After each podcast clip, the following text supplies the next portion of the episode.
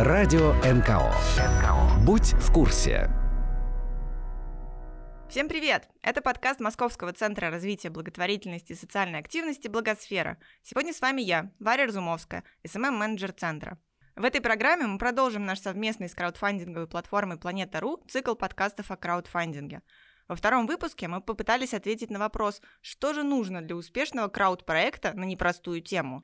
Вместе с Василиной Драгичинской, директором по развитию Планета.ру, мы выяснили, что иногда любовь к птичкам может быть сильнее поддержки знаменитостей, а обещанная кастрюля борща стать двигателем краудфандингового проекта. Еще в этой программе мы расскажем, что произошло в некоммерческом секторе в последнее время и поделимся репортажем с 11-й конференции «Белой ночи фандрайзинга», которая состоялась в Самаре. Спойлер, все прошло отлично. Спасибо, что остаетесь с нами и приятного прослушивания. Как это делается? Инструкции и советы экспертов о профессиональных коммуникациях. Всем привет! Это подкасты Благосферы. Мы продолжаем наш совместный с российской краудфандинговой платформой Планета.ру цикл подкастов о краудфандинге. И сегодня в нашей студии Василина Драгичинская, директор по развитию Планета.ру. Здравствуйте, Василина. Здравствуйте, Лен. Мы прочитали на сайте Планета.ру, что сейчас наиболее популярны различные социальные и общественные инициативы. Таких проектов запускается больше всего, и они чаще становятся успешными. По сборам лидируют творческие проекты, в основном в категориях кино и музыка. В последнее время растет популярность категорий наука и технологии, социальное предпринимательство и бизнес, появляются инновационные проекты. А какие темы в меньшей степени пользуются поддержкой пользователей? Да, от вас ничего не утаишь. У нас, э, откровенно говоря, за последнее время начали развиваться те категории, которые мы не думали, что будут развиваться в принципе в России. Ну, потому что, например, наука и технологии — такая нишевая история, а оп, и, и пошло дело. Но действительно, не все сферы так э, выстреливают. Если мы говорим не про социальный сектор, это моя такая грусть легкая, это дизайн именно в сфере моды, одежды, да, вот эта сфера у нас, к сожалению, вот так активно она не развивается, и классных прецедентов нет. Дру- дизайн в других сферах, э, графический дизайн, э, какие-то иллюстраторы уж тем более, вот это все хорошо идет. Если мы говорим про общественные инициативы, то здесь тоже, наверное, нужно идти в какие-то истории на стыке. А, в прошлом подкасте Егор уже говорил о том, что, например, есть какие-то социальные приложения, вот эта история идет довольно плохо. Возможно, еще, в принципе, недурно идут ассистивные технологии, но, опять же, все очень сильно зависит от автора. В принципе, э, называть какие-то конкретные категории тоже не очень хочется, потому что если за дело берется команда, нацеленная на результат и подготовленная, которые действительно на протяжении долгого времени занимаются своей э, темой, в очень редких случаях это будет провал в очень редких, потому что они уже настолько э, своей темой, может быть, даже не популярной среди общественности горят, что знают уже подходы. Mm. А какие темы для краундфандинга вы бы назвали сложными? Давайте условно разделим их на сложные среди социальных и несоциальных проектов. Ну, вот как раз э, если общо идти, да, то не социальные инициативы, это любой проект, нацеленный, ну, знаете, как в бизнесе есть деление B2B, B2C. Вот B2B — это когда бизнес что-то делает для бизнеса, да, вот если у нас а, в качестве цели проекта заявлена услуга, сервис, а, какой-то продукт, который нацелен не на широкую общественность, а скорее на какую-то крупную компанию, а, тогда дело идет а, не так здорово. У нас был, помнится, проект, например, про адаптирование, да, там, э, улучшение э, и даже строительство в какой-то степени завода по э, раздельному сбору мусора, вернее, сортировке мусора.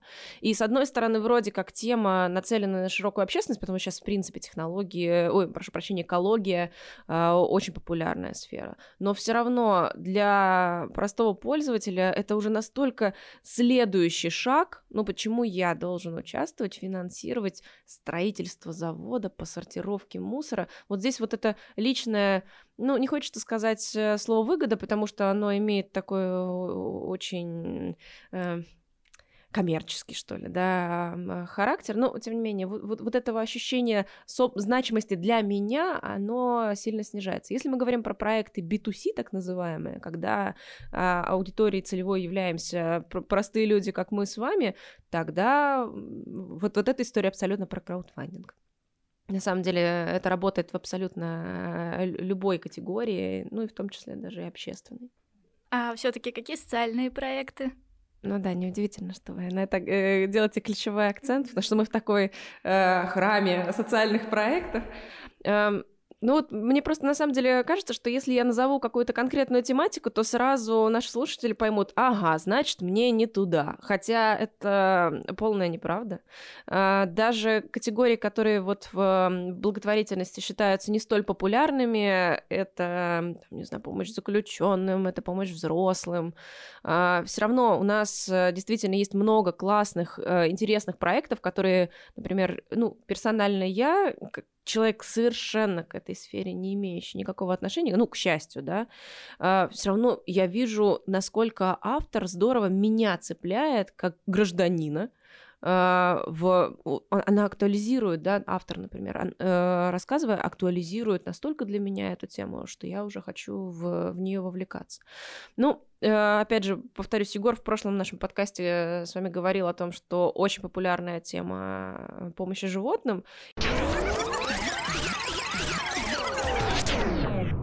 Если мы говорим именно об, э, о благотворительных проектах и о соотношении, какие проекты имеют большую, э, большее количество именно запущенных финансируемых, то у нас на самом деле лидируют э, животные, братья наши меньшие, да. Почему так получается? Точного ответа дать не могу. Вот один из самых ярких примеров – это, наверное, Центр для бездомных животных «Мокрый нос», который э, за все время э, существования и запуска своих э, проектов собрали более 20 миллионов рублей. Естественно, если сравнивать э, ту же там, защиту интересов заключенных и, и животных, ну, конечно, э, таких проектов меньше. Их на самом деле меньше просто потому, что, в принципе, их в количественном соотношении запускается меньше. Раньше тема хосписов тоже была табуирована, и собрать деньги на тех, кто, очевидно, не выздоровеет, было сложно. Но сейчас, благодаря работе фонда «Вера», мне кажется, проекты фонда максимально быстро закрывают сборы. Насколько, как вы думаете, статус организации влияет на успешность крауд-проекта? А, ну, безусловно, личность автора в краудфандинге — это очень важный фактор. И, конечно же, э, такие фонды, как фонд Вера, на самом деле, это наш самый вообще а, первый автор проекта в благотворительном секторе и старейший э, автор краудфандинговых компаний. У них на настоящий момент почти 80 крауд-проектов, представляете? Это абсолютный рекордсмен. Ну, там 70 с небольшим, но мне кажется, пока мы с вами сейчас говорим, они под шумок запускают еще несколько крауд-компаний. Начало сотрудничества связано не с надеждами собрать деньги для реализации задач фонда «Вера», помощи хосписам и так далее, а с тем, что знакомые приятные люди, и почти сразу стало очевидно, что мы э, собираем деньги и что это хороший ресурс.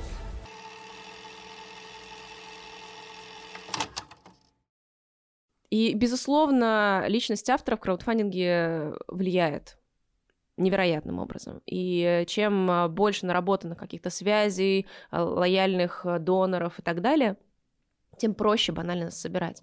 А, но это не значит, что проекты, которые как раз еще не столь именитые, а, не, не, не столь именитых авторов, они не собирают отнюдь. Просто это меньшие, например, цифры, Потому что краудфандинг история поступательная. Если у вас непростая тема э, или очень большая сумма, то это значит, что нужно всего лишь э, раздробить свой проект на этапы, на элементы. И, соответственно, привлекать э, суммы небольшими порциями. Вот еще один важный момент, э, который важно упомянуть. Первыми проектами делать какие-то очень простые и максимально понятные а, аудитории цели.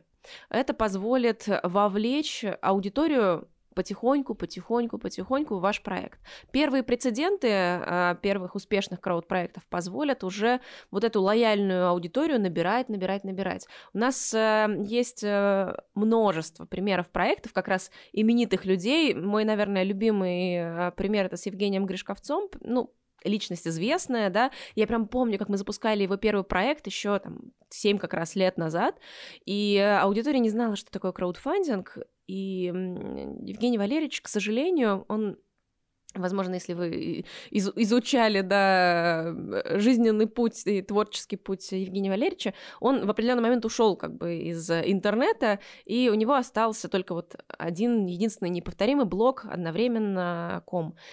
И он там, к сожалению, он там не часто пишет, и он не написал о своем крауд-проекте. Запустил при этом компанию, Естественно, что мы получаем в ответ от аудитории везде, во всех э, ресурсах, а это действительно он, а это, а это правда mm-hmm. тот, тот самый э, Гришковец. Ну, в общем, в итоге через там две недели он написал, что это действительно он, он там был, не помню, то ли в туре, то ли заболел, ну, разные бывают обстоятельства. Все, он подтвердил, так сказать, свою личность, и пруф есть. И э, в итоге это все завершилось тем, что, к сожалению, те люди, которые изначально могли включиться, они побоялись. Но Первый проект у нас, значит, завершился успешно. А, сумма, ну, для человека такого статуса была небольшая, по-моему, порядка 300 тысяч рублей.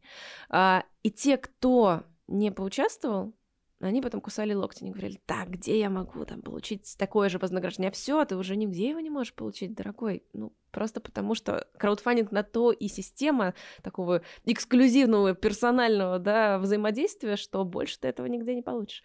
И потом во второй проект люди уже активно влились, там уже было в два раза больше денег. И э, в третьем проекте достаточно было одного письма по той аудитории, которая до этого профинансировала Евгения Валерьевича, чтобы он преодолел планку в миллион рублей. Ну, то есть я сейчас э, вот этим известным именем, э, естественно, не, не хочу показать, что это только для суперзвезд. Просто это такой абсолютно наглядный пример, такая лакмусовая бумажка, как ты поступательно вовлекаешь аудиторию в свои идеи. И тем, что кто-то в первом проекте побоялся, они посмотрели просто, ну, такой кейс, по сути дела, да, произошел. Они посмотрели, ага, ой, а отчетность есть дальше. Ой, действительно получили, ой, провели мероприятие, ой, а вот этот общественный центр открыли. Все, да, второй, третий проект, ну вот давайте будем смотреть на вознаграждение. Да, мне интересно, я вам доверяю. Давайте тогда поговорим о вознаграждениях. Какие они бывают, как это работает вот это очень хороший вопрос, потому что если мы говорим про благотворительную сферу, у многих авторов инициатив есть э, классическое представление, что, ну, краудфандинг это, наверное, как любой другой там фандрайзинг, это как система donation, мол, спасибо большое, что вы есть, вот просто держите немного денег на то, чтобы э, эта идея была реализована. Отнюдь для нас это такой очень важный э, момент отстройки систем, да, краудфандинг это не, не классическая система вот пожертвований. И именно э, на это мы для а, авторов некоммерческого сектора, да, некоммерческих проектов делаем особый акцент, потому что краудфандинг — это возможность э, вовлечь э, аудиторию во что-то интересное и получить что-то взамен. Ну, собственно, это классическая, в принципе, структура краудфандинга, да, это, это отличие от других а, систем финансирования. И вот благотворительные а, проекты, к сожалению, ну, иногда не разбираясь в, вот в этой особенности, они не понимают, так, а что за вознаграждение, а что мы, мы что-то еще должны давать? Да, краудфандинг история про интерактив. А, вы свою аудиторию вовлекаете в работу фонда, в работу вашей там, э, группы, команды э, авторов таким образом, что вы можете мало того, что деньги привлечь, да, ну и что-то хорошее а, дать э, взамен. А плюс ко всему прочему, вы можете себе найти волонтеров среди этой аудитории, вы можете найти среди этой аудитории людей, которые готовы вам пробона как-то помогать, вообще стать, может быть, сотрудником фонда на постоянной основе. И в этом смысле вознаграждения должны, конечно, конечно, вот быть таким, э, ну, подарочек дурацкое слово, знаете, как такая э, яркая, яркая обертка, которая привлекает внимание э, и отстраивает тебя от, от других, например, фондов. В этом смысле благотворительному сектору вообще, ну, очень здорово живется, как мне кажется. Хотя сейчас я чувствую, в меня полетят какие-нибудь там помидорки или еще какие-то несвежие продукты. У благотворительных э, проектов есть возможность э, привлекать вознаграждение от друзей, от э, лиц своих фондов, да, каким-то образом вовлекать именитых людей, эм, возможно, просить что-то от товарищей по цеху классический пример. Ну, мне кажется, в НКО все так или иначе знают Charity Shop, ну, вернее, второе дыхание, а, и Дашу Алексееву, когда она запускала свой эм, проект у нас по привлечению финансирования на огромный автомобиль. Э, по старинке хочется назвать «Газель», на самом деле это грузовичок грузовичок. Но он такой классный, он такой розовый. На нем еще изображен э, Арнольд Шварценеггер в, в образе Терминатора. Да, и там что то написано, типа, мне только нужна твоя одежда. Мне нужна твоя одежда, сапоги и мотоцикл. И это очень-очень классно.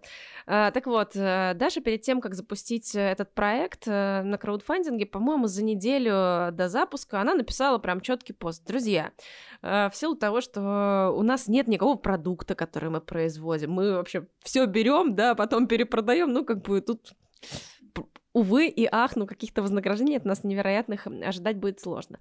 Она спросила свою активную аудиторию, ребята, что вы, мои товарищи, друзья, комрады, э, можете дать в проект, потому что если он если компания будет насыщена какими-то яркими, интересными, необычными штуками, тогда у нас с вами дело пойдет, да, и вроде как вы, ну, например, фотограф, вы сможете организовать фотосессию в рамках проекта, но мы благодаря вашей работе купим машину. Ну, то есть очень такая э, механика и дружеская, да, одновременно, и ты чувствуешь реальный свой э, вклад. А, и таким образом она насытила свой проект как раз классными вознаграждениями. Ну, собственно, средства привлечены, машина по сей день э, путешествует по Э, по России, насколько я понимаю, дальше вряд ли она выезжает, но вот это один из э, приемов, которым э, очень здорово можно пользоваться.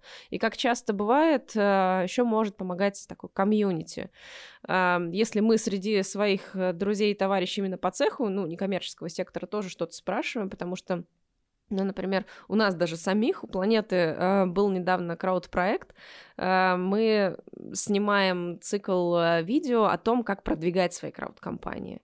И наша аудитория — это такие крауд-продюсеры, те, кто, может быть, не сами инициируют проекты, но они помогают их продвигать. Это вот наша такая большая, сейчас вбросила интро еще, еще не существующего проекта. У нас будет, да, проект crowdproducer.rf где мы будем взращивать тех людей, которые будут нам с вами эм, помогать продвигать э, проекты, и некоммерческие, и любые другие. А, так вот, у нас была своя крауд-компания, и ну, я тоже бросила клич по, по своим товарищам, мол, ребята, может быть, что-нибудь. И наша бывшая сотрудница Маша Грекова, которая сейчас не, не Маша Грекова, а Маша Грекова, ее инклюзивные мастерские простые вещи, она сказала, да, конечно, у нас там есть есть из прошлогодней коллекции, так сказать, еще кое-какие штуки, которые мы готовы вам предоставить э, в качестве вознаграждения в проект. Все, они нам помогли тем, что у них, по сути дела, ну, конечно, не пылилось, да, но тем не менее они могли чем, чем, там, чем смогли, да, нас поддержать. И вот мы даже не коммерческий проект, э, мы все равно тоже имеем возможность вовлекать вот таких э, друзей по цеху, которые что-то могут предоставить. Ну и никогда не забываем, конечно же, про какие-то истории цифровые, типа Ой, я прям очень люблю это вознаграждение. Кати Бермонт, э, ну, тоже, мягко говоря, небезызвестный человек в наших кругах. Катя Бермонт э, привлекала э, финансы на открытие тоже благотворительного магазина. Это уже было просто много лет назад, поэтому э, некоторые детали уже подстерлись в голове. Э, и у нее было просто восхитительное вознаграждение. Она предлагала приехать к ней домой, она приготовит борщ и расскажет все НКО. Красота. Вот, да, вот хотите что-то узнать? Ну, вот такой вот. Изнутри. Как, как что делать, как что работает и так далее. А, добро пожаловать ко мне на борщ. Ну, то, то есть, э, собственно, вознаграждение так и называлось. Гигантская кастрюля борща. Кто-то, да, печет пирожки. Вообще, мне, кстати, очень нравится один из форматов, э, который мне уже много лет хочется реализовать, все никак не получается. Это какие-то совместные, ну, там, типа, лепки пельменей. Э, ну, опять же, упомянутая Даша Алексеева недавно сырники э, делала. Но потому что вот этот очень интимный, на самом деле, процесс приготовления там пищи, вы можете что-то такое обсудить в очень неформальной обстановке. И вот это, знаете, такой барьер, вот эта стена какой-то немножко официальности, мол, мы же не знакомы, я не могу задавать этот вопрос, он как-то сам по себе э, разрушается, и вы можете персонально что-то личное обсудить. В общем, э, в этом смысле краудфандинг — это такое непаханное поле для креатива, чтобы позволить себе что-то такое нестандартное, что в других э, классических форматах казалось бы немножко неуместным, а здесь можно. Креативная благодарность — это здорово. Но если говорить про серьезные вещи, то как можно оценить максимальный и минимальный размер пожертвования? Ну, условно, 50 рублей в день или вдохновившись акцией рубль в день вообще 1 рубль. Тот же принцип с миру по нитке работает? Или установить пожертвование в размере 10 тысяч рублей и ждать, что это сработает? Ну, здесь работает э, абсолютно наша статистика, а, потому что самое популярное вознаграждение — покупаемое, оно в районе 500 рублей. Но средний чек при этом полторы тысячи рублей. Как говорит, сейчас я объясню, да, я прям э, вижу непонимание в глазах. Э, при, при этом, э, как говорит Гузель Санжапова, для ее проектов если средний чек 3000 рублей, то вот, значит, э, она все делает правильно.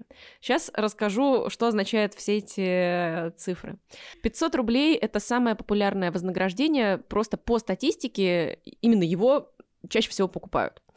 А если говорить про средний чек, это, ну, среднее арифметическое, да, между самой большой вкладываемой суммой и минимальной, да, и, соответственно, поделенное на общее количество покупок.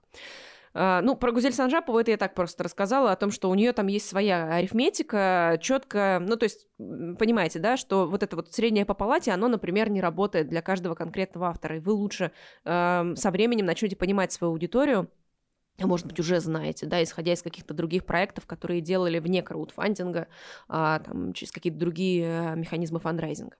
Так вот, э, если мы говорим про какие-то минимальные цифры, э, вам просто, опять же, арифметически будет очень сложно собрать, ну, какую-то достойную сумму. Представьте, сколько вложений по, там, 100, по 50 рублей нужно сделать, чтобы достичь планки, ну, например, в 100 тысяч. Ну, это очень-очень много людей вам необходимо вовлекать. И откровенно скажем, ну, зачем тогда вам краудфандинг, если это будет, опять же, классический формат пожертвований, про другое история.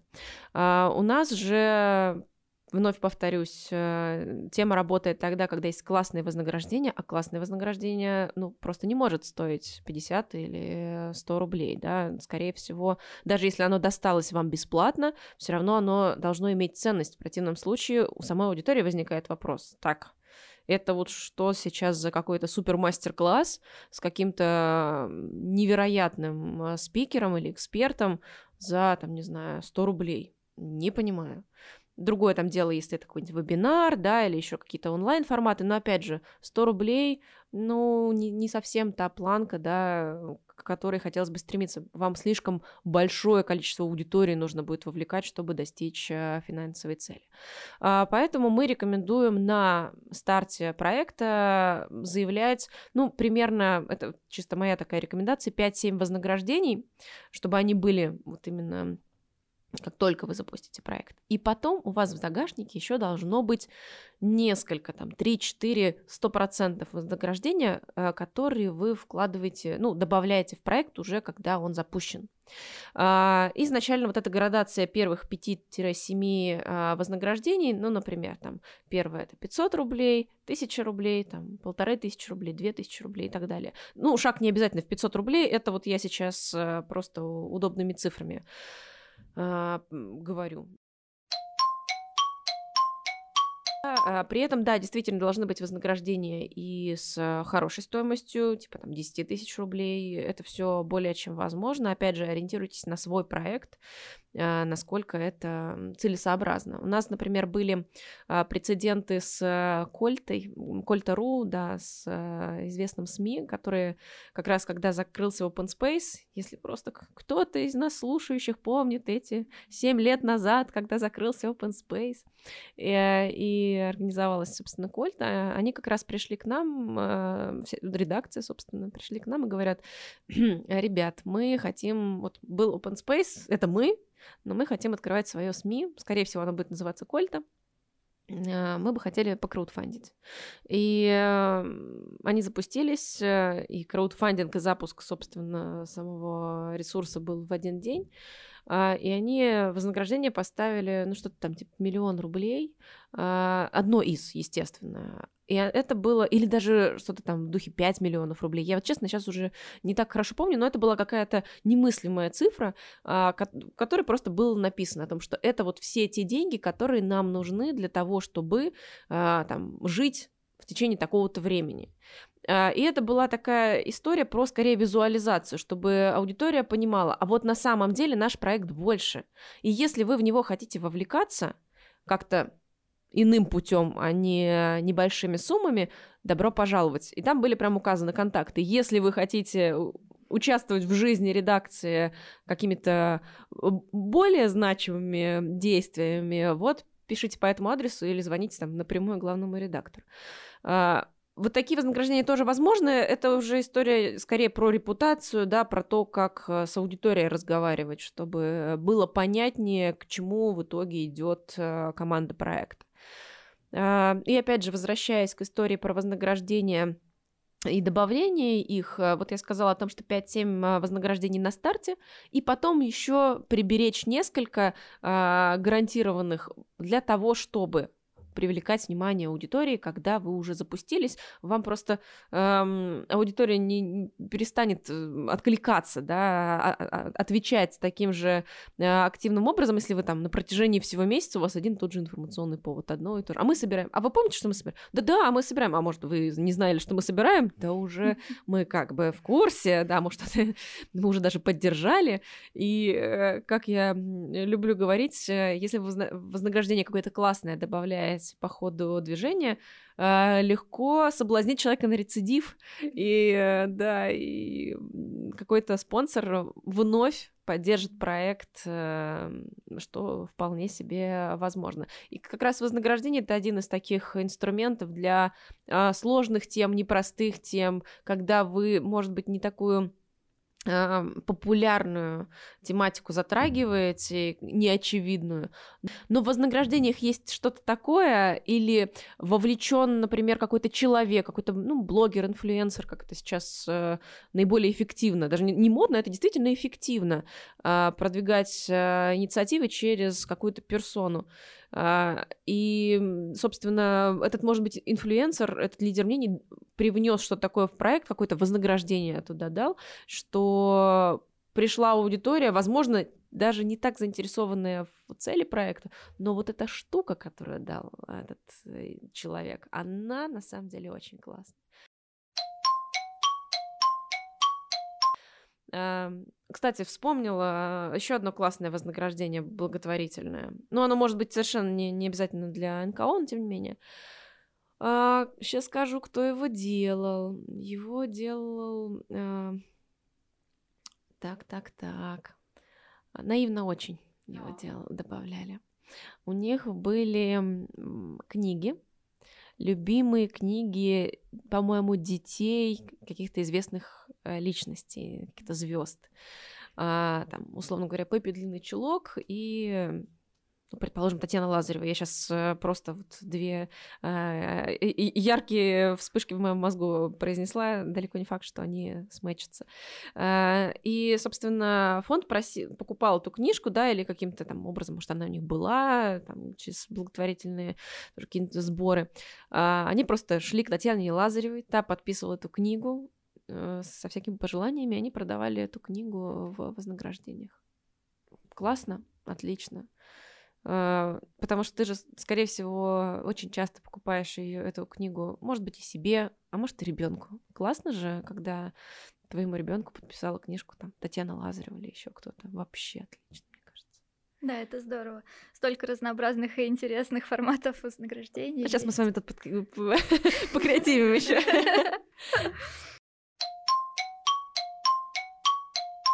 А, были какие-нибудь проекты, которые вас сильно удивили в этом плане?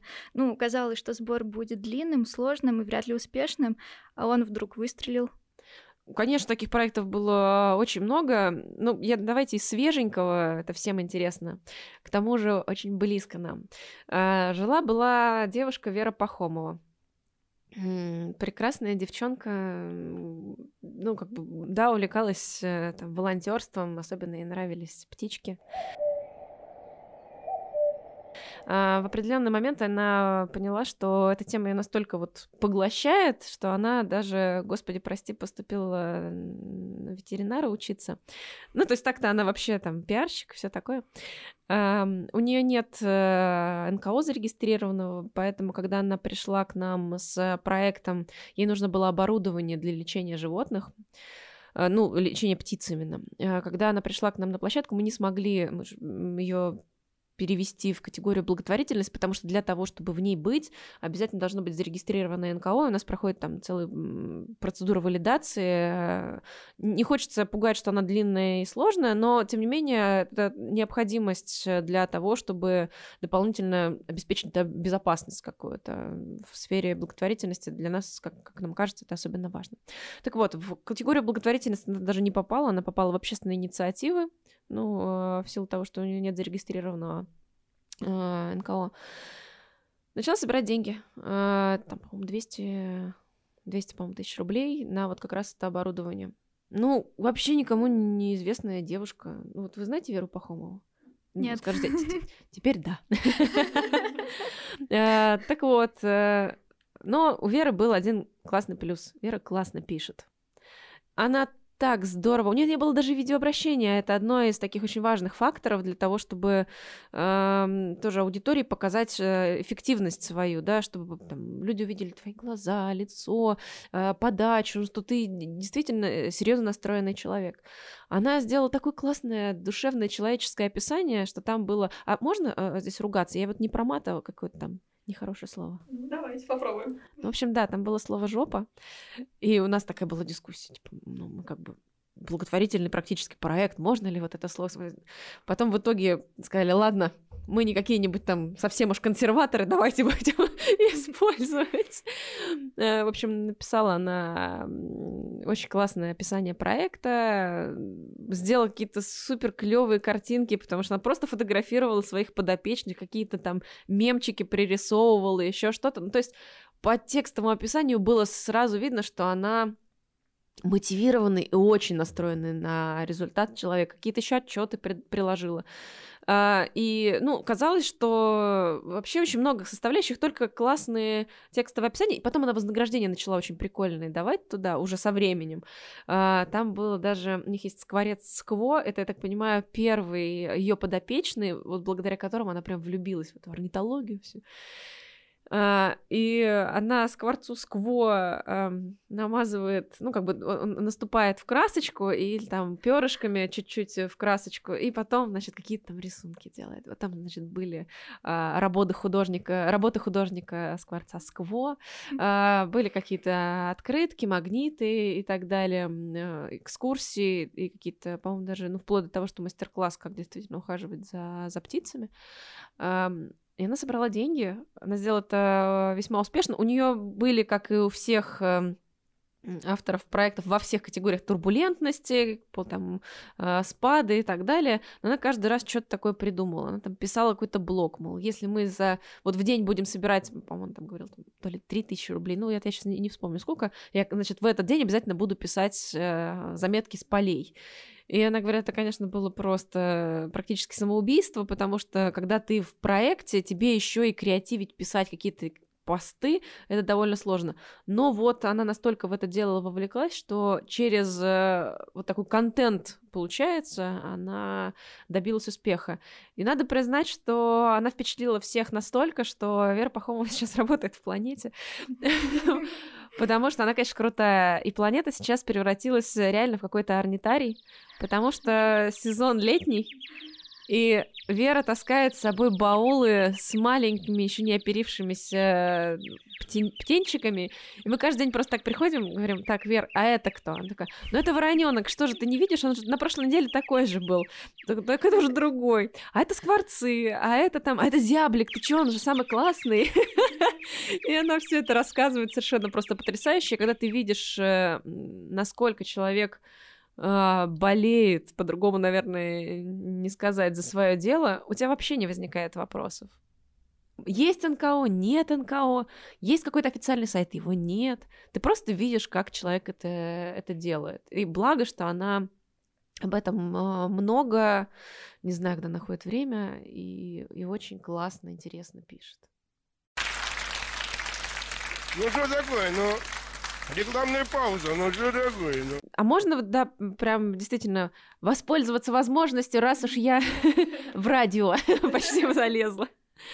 Um, у меня есть э, очень классная история, про которая, я надеюсь, дойдет до сердец и умов э, слушателей подкаста, э, потому что мы действительно запускаем этой осенью большой важный проект, который называется crowdproducer.rf.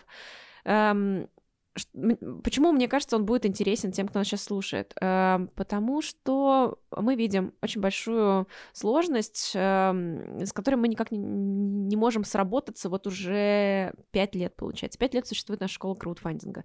А если вы так или иначе слышали про планету, возможно, вы слышали про наши там выездные школы, про мастер-классы, онлайн-образование и так далее.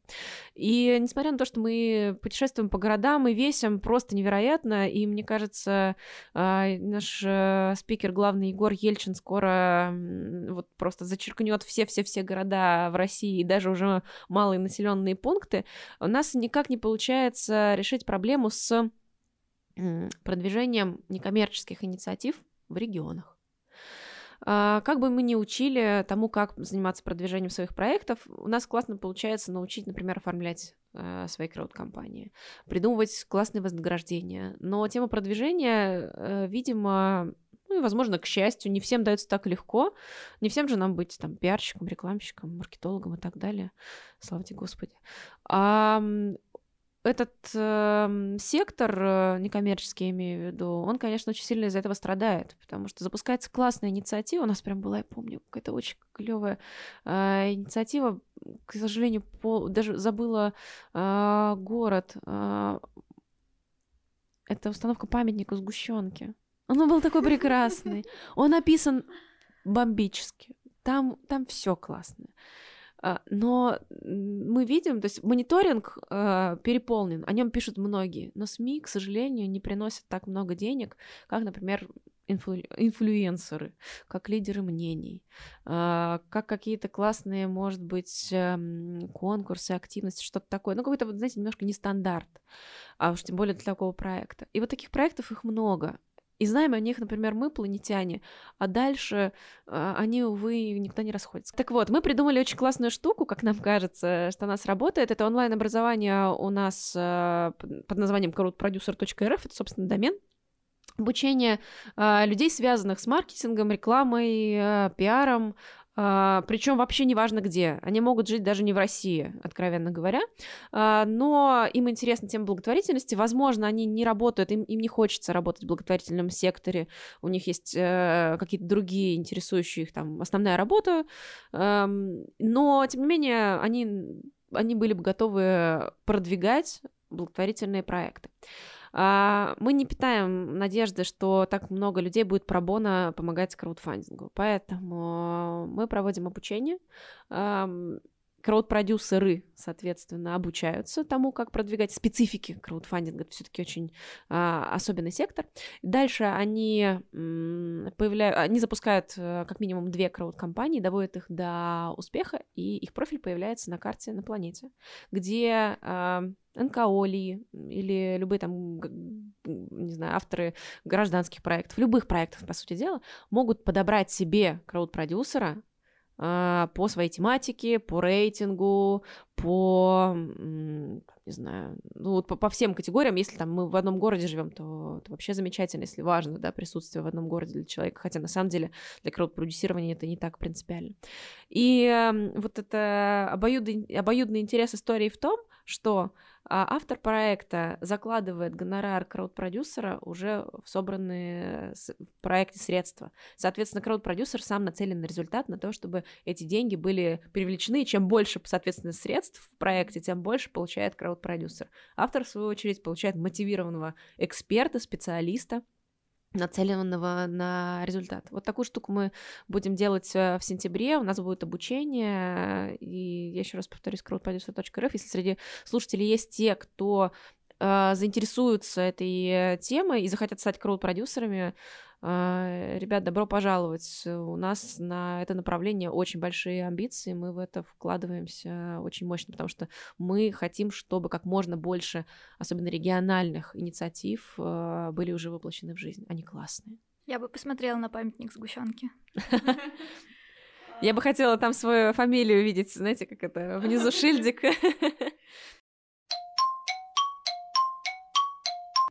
О том, как продвигать проекты, мы поговорим еще в следующих выпусках, а сейчас нам уже пора заканчивать. Спасибо, Василина. Спасибо, Лен. Э, напоминаем, что выпуск продолжает совместную серию подкастов «Благосфера» и «Планета.ру» о краудфандинге. Сегодня с вами была Василина Драгичинская, директор по развитию «Планета.ру», и я, Елена Самсонова, руководитель проектов Центра «Благосфера». Слушайте наши подкасты, где вам удобно. iTunes, Google подкасты, SoundCloud, ВКонтакте, Яндекс.Музыка или сайт нашего центра. До встречи!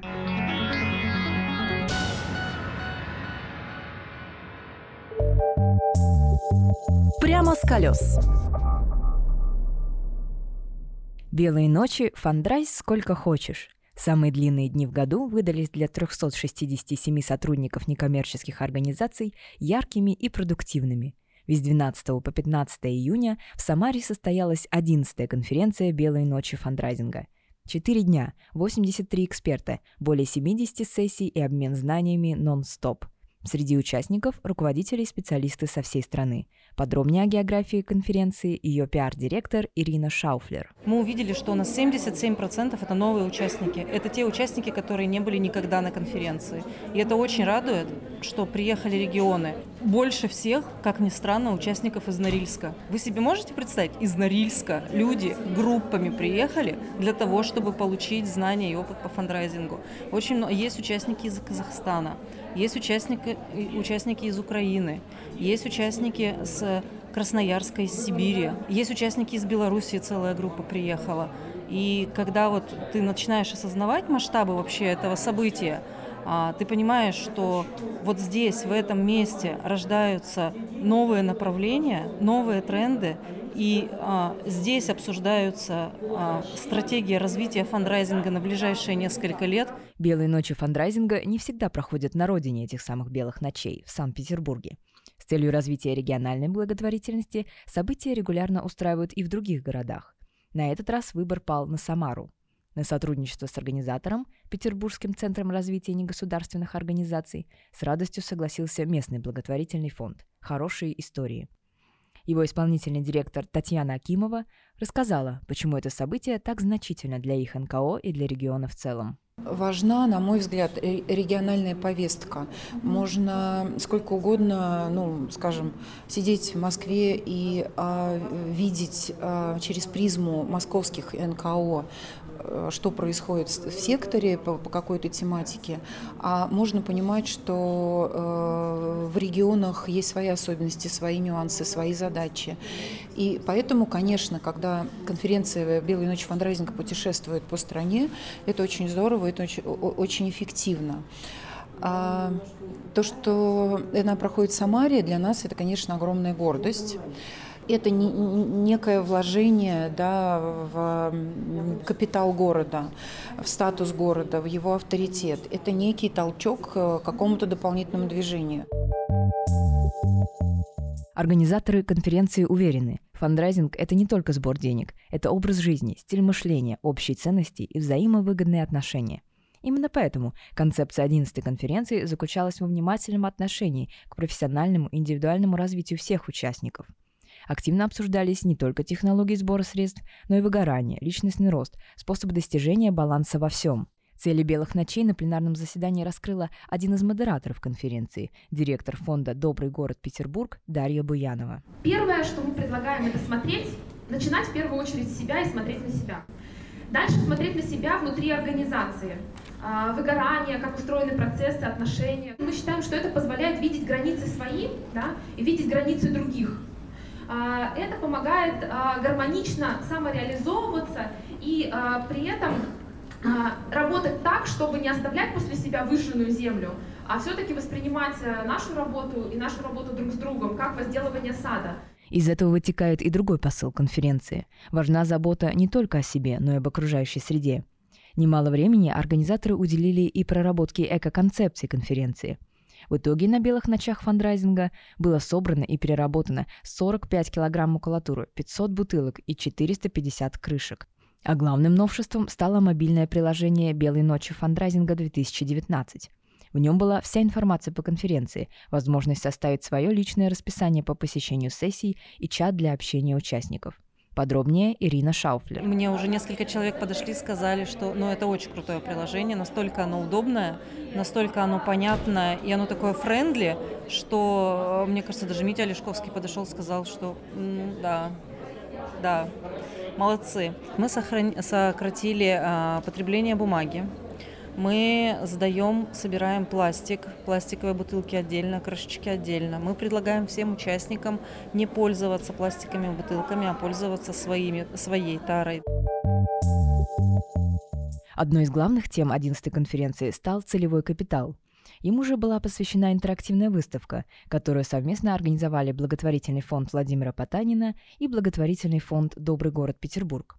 Выполненная на стыке искусства и науки, эта экспозиция объясняла суть целевого капитала и его отличие от единовременной помощи. В качестве нестандартных примеров выступили картины русских классиков и способы помочь изображенным на них героям. Например, «Бурлаки на Волге» Репина. Крем против загара для изображенных подобен единовременной помощи. Он решит сиюминутную проблему для комфортной работы – а вот корабль станет буксиром для всего дела бурлаков, как целевой капитал. О том, как появилась идея организации такой выставки, рассказала генеральный директор фонда Владимира Потанина Оксана Орочева. Идея выставки родилась, собственно, в Самаре.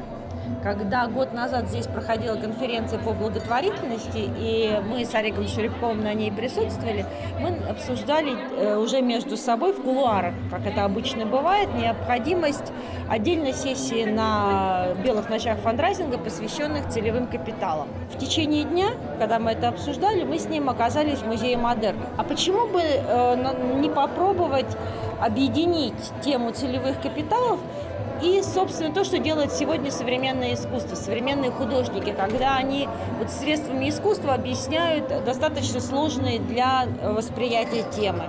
И, конечно, я надеюсь, что все сопричастные и зрители получают удовольствие, потому что это просто интересно, любопытно, затягивающе. Хочется пытаться поработать со всеми экспонатами. О целевом капитале на конференции рассказывали и зарубежные эксперты. Мадалина Марку, директор по развитию ресурсов ACR из Румынии, поделилась своим опытом сбора и рассказала о сложностях, с которыми столкнулись она и ее коллеги. Мы боялись людей. Это, пожалуй, самая большая ошибка, которую мы сделали. Люди есть люди, везде такие же, как мы. В Румынии, Сербии, в России. И очень важно, чтобы мы взаимодействовали с людьми, как с людьми. Тогда компания оказывается успешной. И у нас в сфере НКО в Румынии есть так называемый комплекс превосходства. Мы считаем, что должны спасти мир, мы лучше других, и мы готовы умереть, чтобы доказать это. Это неправильный подход. Мы должны воспринимать себя на равных с другими людьми. Зарубежные эксперты выразили свое мнение и об особенностях фандрайзинга на постсоветском пространстве. Катрина Ванхас, генеральный директор Turnkey из Вирджинии, сравнила историю американской и российской благотворительности. Интересно, что ваша индустрия фандрайзинга еще молода, и думаю, что именно из-за молодости у вас нет некоторых наших плохих привычек. Я не дождусь рассказать своим американским коллегам о вашем опыте. Например, одно из самых интересных — это то, что некоторые ваши платформы не предлагают делать разовое пожертвование. Они успешно собирают регулярные. Это удивительно. Это опыт, которым стоит поделиться. И в волонтерском фандрайзинге вы только делаете первые шаги, и именно поэтому вы избежали многих ошибок, которые делали мы. Например, мы начинали развивать волонтерский фандрайзинг до того, как появились онлайн-платформы. Мы не могли так тщательно контролировать сборы, как сейчас, и это отталкивало многих людей. А вы начинаете свою деятельность сегодня. У вас больше методов и инструментов. Поэтому я думаю, вы добьетесь даже больших успехов, чем мы. О мировых тенденциях и особенностях рынка фандрайзинга в нашей стране рассуждали и российские эксперты. Например, председатель Совета фонда «Нужна помощь» Митя Олешковский выразил уверенность, что сотрудники российских НКО должны, как и их зарубежные коллеги, мыслить более глобально, ставить перед собой конечную цель полностью решить проблему, которой они занимаются, и регулярно оценивать свой вклад в это дело. Во всем мире сегодня э, главенствующая тенденция – это оценка импакта, то есть вклада самой организации. В западных э, книжках это так систематизируется. Была эра значит, индустриализации, когда просто вот за счет того, что была э, индустриализация, появилась и начала расти благотворительность. Потом была, была эра свободы, ну то есть вот мы могли, э, куда мы прошли ее где-то в 90-х, вот быстренько эту благотворительную эру свободы. Потом была э, интернет-эра, информационная, то есть когда мы видели, что мы пожертвовали куда-то деньги, видели, что они туда пришли, и этого нам казалось достаточным. Но в большинстве своем российские некоммерческие организации сегодня находятся в этой эре. Потому что мы приходим, мы в лучшем случае показываем фотографию э, там, человека, который получил помощь, или просто там э, количество денег увеличено, там, ну, например, на, практически на любой фандрайзинговой платформе, включая и нашу, э, во, во многом так написано. Деньги собраны, ура, мы добились успеха. Нет, ребята, успех только даже не начинался с тех в тот момент, когда мы собрали деньги. Так вот, а, эра импакта, она заключается в том, что все больше и больше людей требуют от нас, как от фандрайзеров, и от нас, как от платформ, и от нас, как от фондов, совершенно другого. Они требуют, чтобы мы максимально эффективно, полноценно влияли на ситуацию, а не просто показывали, что плюсик заменился на минус или минус заменился на плюс, нолик на 100 и так далее. А председатель благотворительной организации «Ночлежка» Григорий Свердлин поделился своими прогнозами о развитии российского фандрайзинга. Ну, я думаю, что на дистанции 5-10 лет э, ну, как бы никаких предпосылок к тому, что экономическая ситуация в стране будет улучшаться, а значит, что у государства будут деньги на то, чтобы финансировать благотворительность. Я, к сожалению, таких предпосылок не вижу, рад буду ошибиться. А мне кажется, что всем тем, кто думает про стратегию, играет в долгую, а, ну, на самом деле остается, я вижу глобально только, э, только два каких-то света в конце туннеля. Это, во-первых, э, привлечение частных пожертвований и вот тот самый волонтерский фандрайзинг. И второй свет в конце туннеля – это социальное предпринимательство. Вот все остальное, к сожалению, э, на дистанции лет пять, как мне кажется, будет плавно или неплавно затухать. А я думаю, что многие уже заметили э, снижение размера среднего пожертвования. А, и эта тенденция опять-таки будет э, набирать обороты, потому что ну, реальные доходы населения падают, и расти им, к сожалению, не с чего. Хочу на оптимистичной ноте закончить. Мне кажется, что количество людей, которые хотят менять мир вокруг себя, оно будет только увеличиваться. Мы все можем а, их вовлекать э, и в волонтерский фандрайзинг, и в прямой фандрайзинг. А, люди могут участвовать, понятно, и не материальными ресурсами в нашей деятельности. А, и тут, ну, просто нам всем надо действительно все время работать э, над собой, уж простите, становиться профессионалами. За эти четыре дня эксперты, организаторы и участники охватили все актуальные темы, запаслись перспективными идеями и построили грандиозные планы. Каждый из них уверен, после белых ночей фандрайзинга белая полоса в их профессиональной деятельности непременно начнется или продолжится. Спасибо да, организаторам, что все очень слажено. Интересные параллельные площадки, э, спикеры и в целом как такая атмосфера для общения, что э, можно найти полезные контакты и, и возможности для дальнейшего движения и роста. Ну, это всегда очень как бы, динамичная аудитория, очень заинтересованные люди, они знают, зачем они сюда приехали, и, и это прям приятно, потому что действительно есть вот этот вот, есть такая атмосфера специальная белых ночей, ради которой, я думаю, все и приезжают. Ну и очень практика ориентирована, много сессий, где действительно есть чему поучиться в конкретных, в ответ на конкретные вопросы, которые возникают в конкретных рабочих ситуациях. Наверное, в этом очень большая ценность. 12-я конференция «Белой ночи фандрайзинга» состоится в Санкт-Петербурге в 2021 году.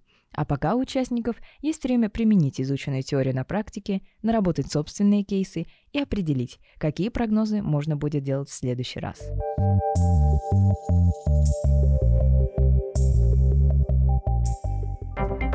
Что случилось? Совет по правам человека просит правительство снять барьеры для передачи продуктов со стекающим сроком годности на благотворительность. Кроме того, Совет при президенте РФ по развитию гражданского общества и правам человека рекомендовал Кабмину запретить уничтожение пригодных для употребления в пищу продуктов. Такую же позицию занимает Роспотребнадзор. Предложения СПЧ были сформулированы по итогам специального заседания СПЧ, посвященного предотвращению образования лишних отходов. Экологи одобряют такой подход и отмечают, предложенные меры позволят предотвратить уничтожение на мусорных полигонах более 700 тысяч тонн продуктов питания в год. В Самаре прошли белые ночи фандрайзинга. Единственная ежегодная конференция по вопросам фандрайзинга в России собрала в этом году более 400 участников и свыше 60 экспертов. Полезные связи, работающие технологии для столиц и регионов, новые идеи. Конференция помогает понять, как получить больше средств меньшими затратами. Белые ночи фандрайзинга проходят с 2006 года. В 2019 на них говорили в том числе о проблемах профессионального выгорания в сфере благотворительности, возможностях инвестиционного рынка для некоммерческих организаций, монетизацию услуг НКО. Для социальных предпринимателей и социально ориентированных НКО создадут навигатор мер поддержки – по данным Агентства стратегических инициатив для социальных предпринимателей и СОНКО, в России предусмотрено более 3000 мер поддержки за счет федерального, региональных и муниципальных бюджетов. Это субсидии и гранты, возвратное финансирование, налоговые льготы, информационная, консультационная и образовательная поддержка. Новый навигатор объединит и систематизирует информацию об имеющихся инструментах. Это будет интерактивный портал с типовыми решениями и банком успешных проектов. Основные алгоритмы, концепции навигатора и банк данных мер поддержки должны быть разработаны уже к 30 сентября. Предполагается, что сайт навигатора заработает на ресурсах ресурсах Агентства стратегических инициатив в середине декабря 2019 года. Благотворительные фонды и организации родителей особенных детей выступили против оскорбительных терминов в программе «Жить здорово». 13 июня в программе Первого канала была использована заставка со слоганом «Мой ребенок идиот», а тема была сформулирована так «Откуда берутся дети-кретины, дети с умственной отсталостью?». Ведущая программы Елена Малышева отдельно пояснила, что кретин – это исключительно медицинский термин, но ее выступление вызвало огромный резонанс. Представители некоммерческих организаций подчеркивают, термины «кретин» и «идиот» из-за негативной оскорбительной семантики давно исключены из международной классификации болезней и использовать их в медийном пространстве недопустимо. Несколько НКО уже обратились к руководству Первого канала и потребовали уважительного отношения ко всем людям, независимо от состояния здоровья. Минздраву поручено разработать законопроект о Федеральном регистре доноров костного мозга и стволовых клеток. Точнее, речь идет о поправках в закон об основах охраны здоровья граждан в РФ. Они должны быть разработаны по поручению вице-премьера Татьяны Голиковой. Эксперты отмечают, что в мировой практике регистры доноров костного мозга ведут некоммерческие организации. В России решили пойти по пути создания федерального регистра в госучреждении. Оператор регистра пока не назван. Как будут встроены в новую систему уже действующие в России регистры, созданные силами НКО, тоже пока непонятно. В благотворительном фонде Национальный регистр доноров костного мозга имени Васи Перевозчикова сообщили, что готовы делиться с государством накопленным опытом. Сейчас в информационной системе Национального регистра данные почти 20 тысяч доноров. Это примерно 1 пятая всей донорской базы страны. У Третьяковки будет эндаумент. Государственная Третьяковская галерея и благотворительный фонд Владимира Потанина заявили об этом на Петербургском международном экономическом форуме. Первый взнос в новый фонд целевого капитала 100 миллионов рублей внес фонд Потанина. Эндаумент по замыслу учредителей должен обеспечить стабильную деятельность Третьяковки по двум направлениям. Первое – это пополнение коллекции музея. Галерея сможет самостоятельно закупать произведения искусства. Второе – реконструкция малых музеев Третьяковской галереи. Эти музеи, дома, квартиры, мастерские пока находятся не в лучшем виде и с каждым годом разрушаются все больше. В настоящее время 5 из 7 малых музеев закрыты на реконструкцию, и финансирования на них критически не хватает. В Росфонде сообщили, на что будут потрачены деньги жертвователей, возвращенные семьей Фриски. 7 миллионов 980 тысяч рублей, пришедшие на счет Русфонда в уплату долга по делу Жанны Фриски, пойдут на протонную терапию для четырех детей со злокачественными опухолями. Все они очередники фонда. Это та самая сумма, которая 14 мая 2019 года была выплачена после реализации имущества, доставшегося родственникам Жанны Фриски по наследству. То есть никто из жертвователей не воспользовался правом вернуть часть ранее переведенных для певицы денег. Росфонд предоставлял такую возможность, а желание вернуть часть пожертвования можно было сообщить в течение двух недель.